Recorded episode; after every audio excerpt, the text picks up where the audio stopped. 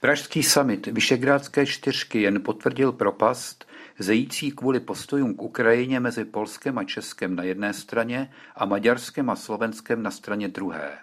Přitom jen pár dní před jednáním vyšegrádských premiérů zveřejnil deník N průzkum Slovenské akademie věd, zjišťující rozšíření konspiračních teorií a příběhů v zemích V4.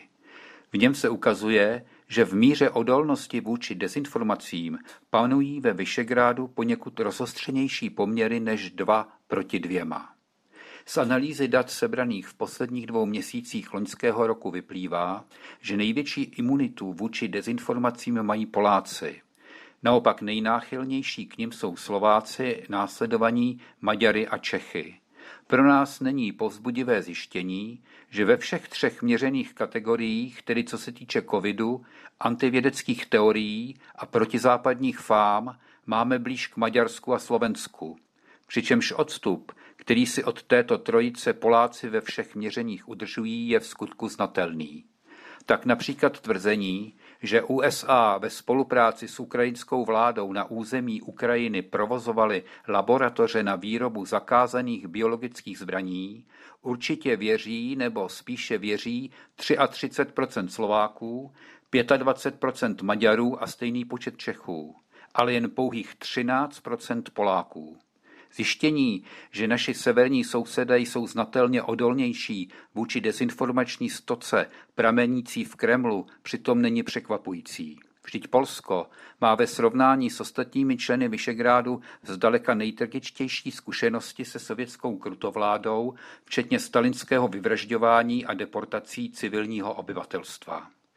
U nás jsme na tom překvapivě dobře, co se týče přijímání konspiračního tvrzení, že globální oteplování je nesmysl. S tím souhlasí nebo skoro souhlasí pouhých 19% Čechů, což bychom mohli symbolicky označit za vítězství spolku Sisyfos, potírajícím konspirace a pavědu nad institutem Václava Klauze, umanutě burcujícím do boje se zeleným šílenstvím. Naopak průzkum potvrdil, jak snadným terčem pro konspirátory jsme v otázce migrace. Téměř 30% Čechů například označilo za pravdivý hoax, že bílé křesťanské obyvatelstvo je záměrně nahrazované migranty z nekřesťanských zemí. Ve víře v řízenou islámskou migraci tak Česko stanulo na špici, tedy i před Maďarskem s jeho třímetrovým žiletkovým plotem proti uprchlíkům. Výsledky slovenského průzkumu jen potvrzují varovné memento, že konspirační teorie vzkvétají a jedna se stává živnou půdou pro druhou, když se jich zmocní vrcholní politici. Dokládat to může i dezinformační požár, který neváhal založit při vyvolávání protimigrační hysterie v roce 2015 tehdejší prezident Miloš Zeman, což pak mohl jen přiživovat ve svých kampaních Andrej Babiš.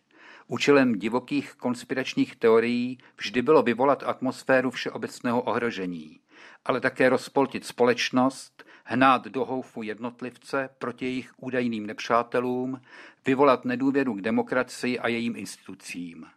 O tom, že v atmosféře strachu a hněvu populismus a autoritářství prosperuje, se dnes a denně přesvědčujeme jak v Maďarsku, tak na Slovensku, kde autokraté Orbán a Fico zdárně skvétají a napjatě hledí k českým sněmovním volbám 2025, zda k ním přibude třetí do party.